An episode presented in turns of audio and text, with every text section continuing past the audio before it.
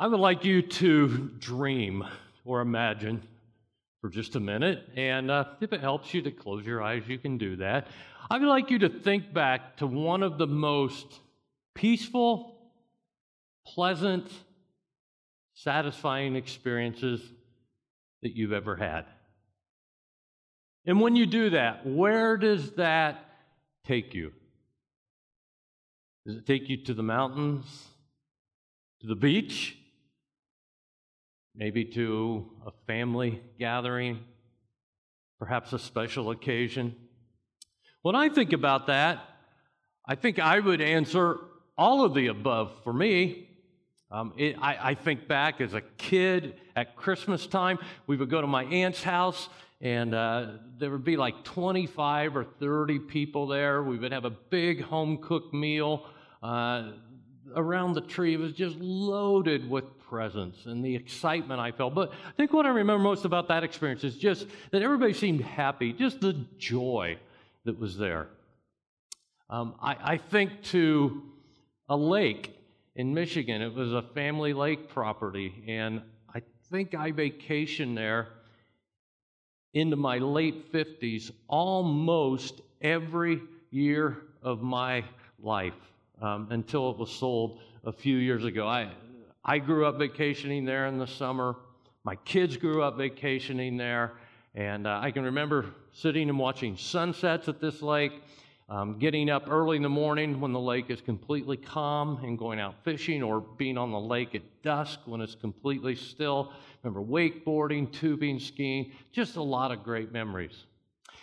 My mind goes to the mountains. I can remember a family vacation where we took our kids and we on one particular day in Colorado we went to what's called 11 Mile Canyon and the scenery there is just absolutely breathtaking. Um, it, to, to, to be there, and we spent the entire day there was just so exhilarating.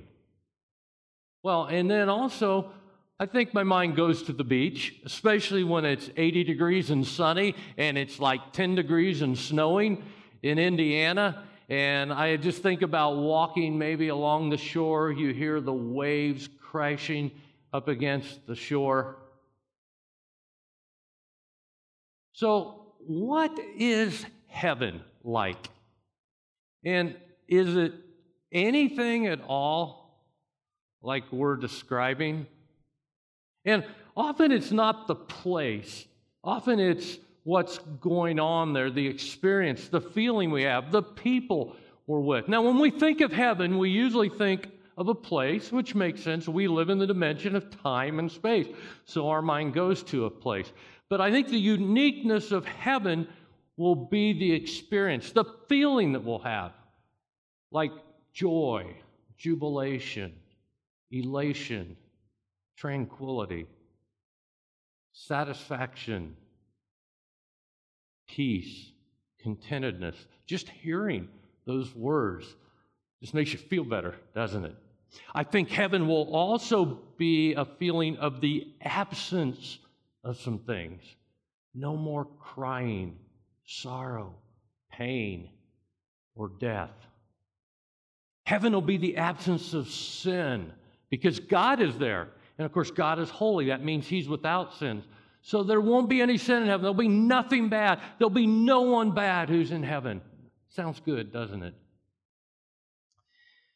The book of Revelation in the Bible gives us the most insight into what heaven is like. It's the last book of the Bible, and the last two chapters of that book probably give us as detailed description of what heaven is like anywhere in the Bible. And we don't know how much of this is figurative, how much of this is literal, but we do know this it is beyond imagination. John, the Apostle John, who wrote the book of Revelation, tries to describe it for us. And you almost sense that he's at a loss for words to tell us what heaven is going to be like.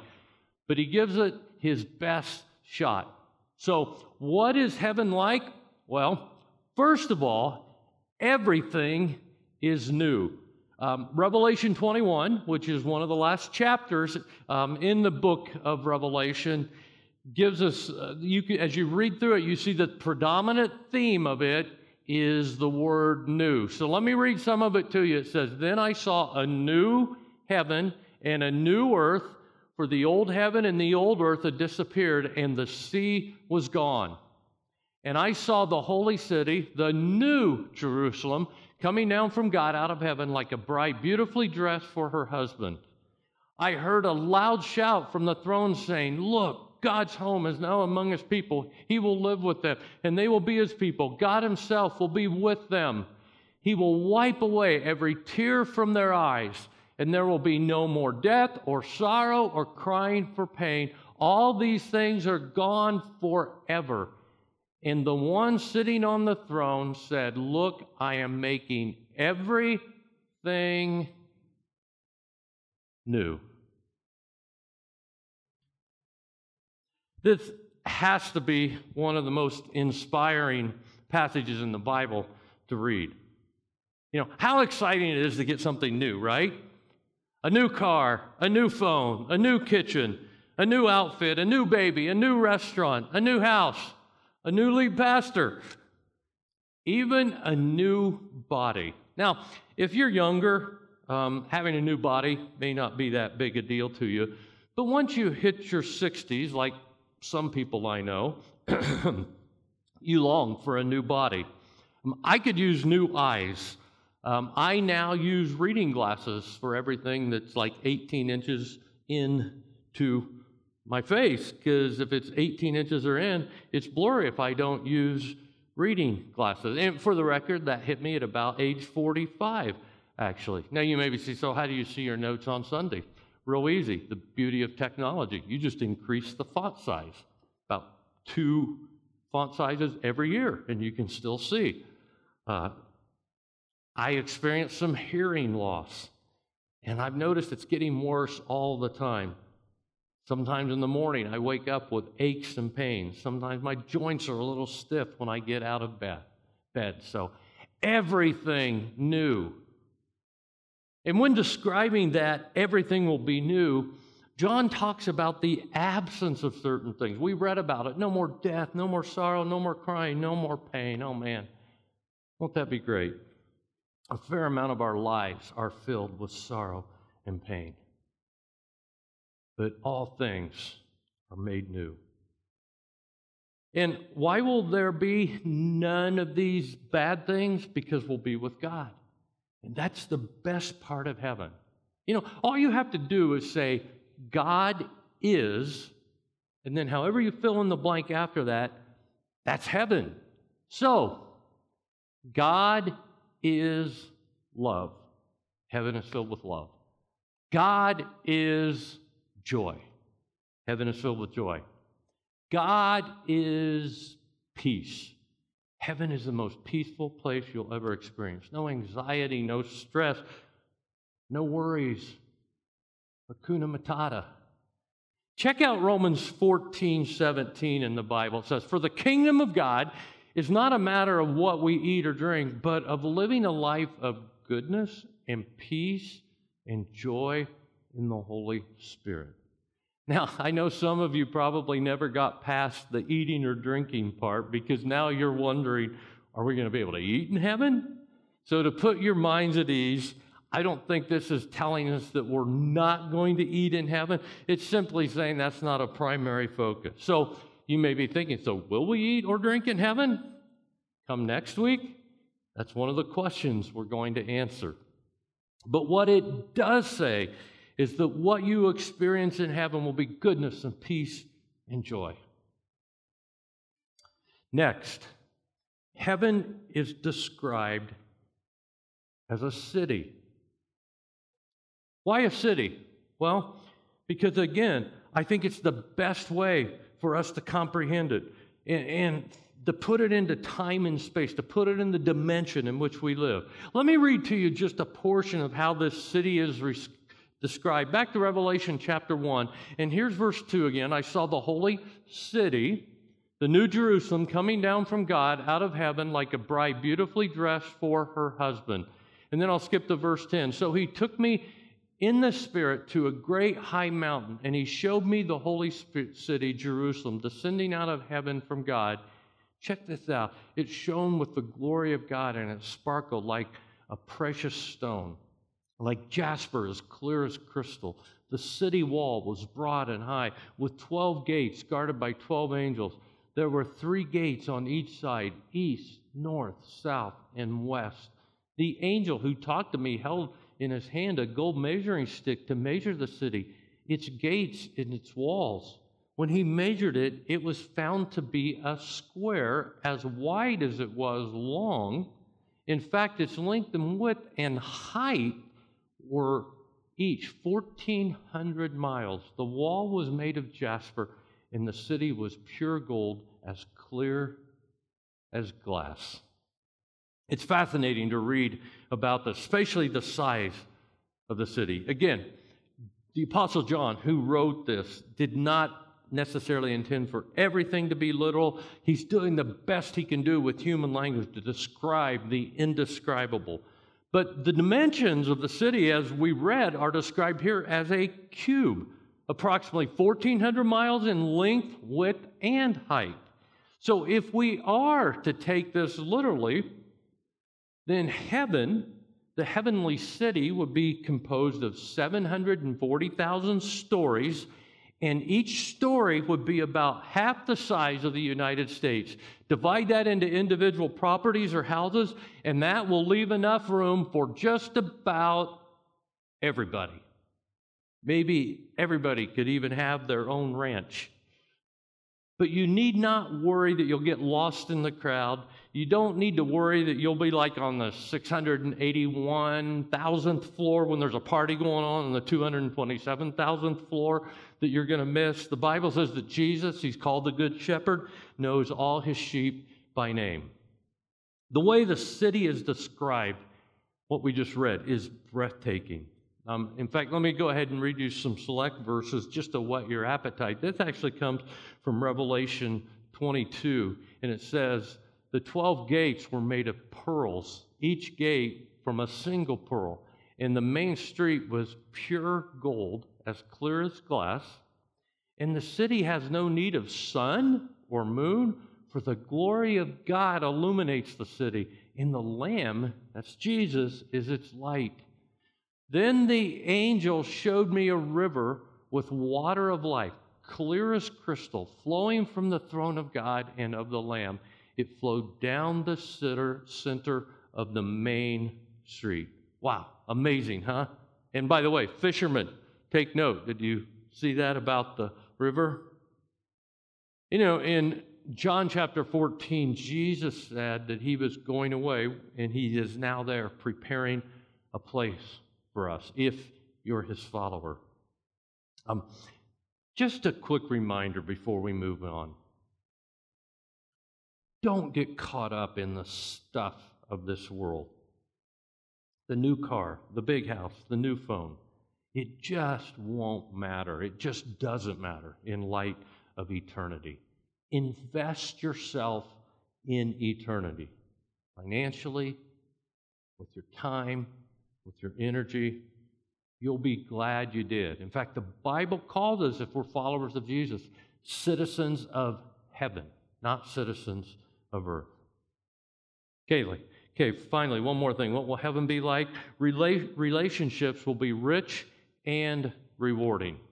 Often people have questions about relationships in heaven. Will I recognize my family and friends from this earth? Will I be able to spend time with them? We'll get to that next week, too. Some of you have loved ones who have gone on before you, and you long for heaven because you just want to see them again, to spend time with them. It's going to happen if you're there. You'll have all of eternity to be with them. Just know that one of the most meaningful parts of heaven will be the rich relationships. First, of course, you will be with Jesus.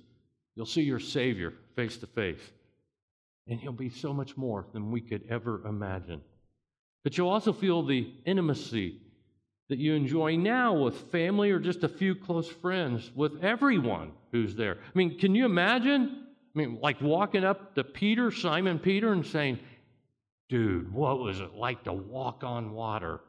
Or to have lunch with Moses and say, Hey, Moses, how did you do that thing by parting the waters of the Red Sea, or talking to Noah about how he built the ark with no power tools, or asking Mary what it was like to carry the Son of God in her womb. Heaven will be amazing beyond our wildest dreams.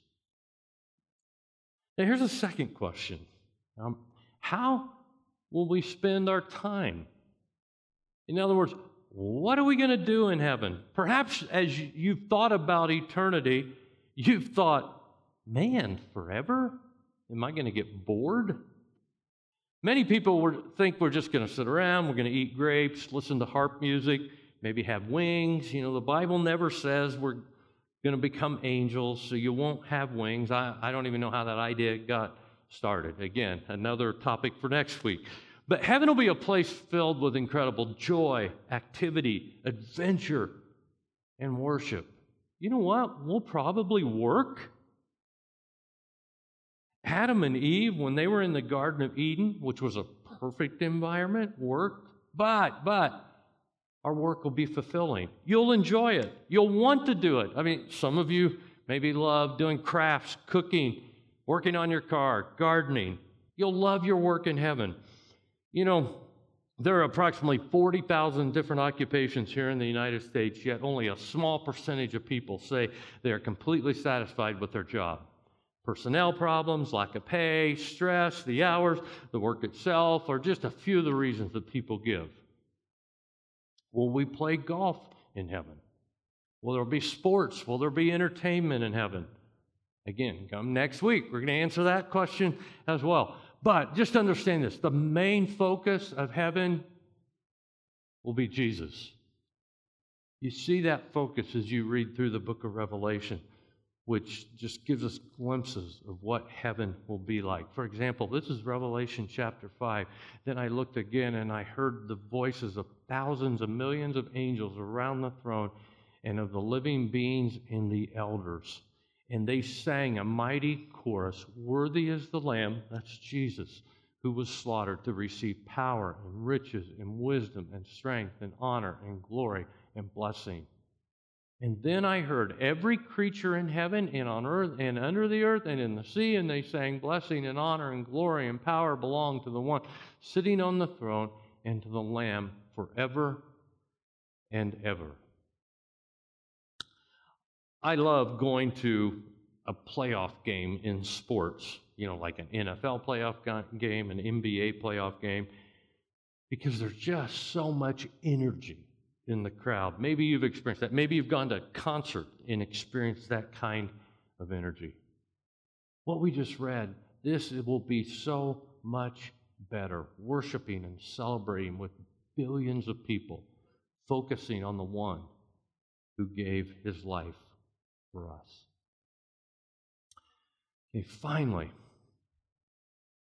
how do we get ready? Let me give you three ways that we need to live in light of knowing what we know about heaven. And the first one is get right with God. The Bible gives us some incredible promises for you, for your future, if you invite Jesus into your life. But that is a personal choice. The Bible says that to not choose Jesus means, means you spend eternity apart from God in hell. But the promise of heaven that awaits you is that if you receive him into the life, into your life, you'll spend eternity with him. For example, Romans 10 13 says, Everyone who calls on the name of the Lord will be saved. Don't put that off if you've never made that personal decision. Do it today because we just don't know when our time on earth will end. Okay, next, keep your focus on heaven. If you're a follower of Jesus, keep your thoughts, your focus, your priorities on heaven, not on things on earth. That's what the Bible tells us to do. Don't waste your time, your resources, your energy, your money on things that aren't going to last. So, for but today, perhaps it's time to reevaluate. Where is your focus? Where are your priorities? Remember that the Bible says we're citizens of heaven we're followers of Jesus. And we can get so caught up in the here and now that we lose sight of that. Um, here's Colossians 3, chapter, or chapter 3, verse 1. Since you have been raised to new life with Christ, set your sights on the realities of heaven, where Christ sits in the place of honor at God's right hand. Think about the things of heaven, not the things of earth. Okay, and then finally, live with hope. We can live with hope every single day of our lives, knowing that no matter how tough life gets, our future is bright. Has 2020 got you down, or has it started to get you down? Don't let it. It's going to get better. We'll be with Jesus in heaven. I'd like to pray. God, we thank you for the incredible hope and promise that you've given us if we're followers of Jesus. That this world is not only not the end, but that heaven is going to be so much more, so much better. And my prayer today is that for those of us who are discouraged or down, that we could keep that perspective that it's only going to get better to be with Jesus forever. And I pray that that'll challenge us too to live our lives in a way that puts our focus on eternity and not to put so much time and energy and priority and focus on the present, on what's happening here on earth. Thank you again for the hope and promise you give us. And because of that, we pray these things in your name, Jesus. Amen.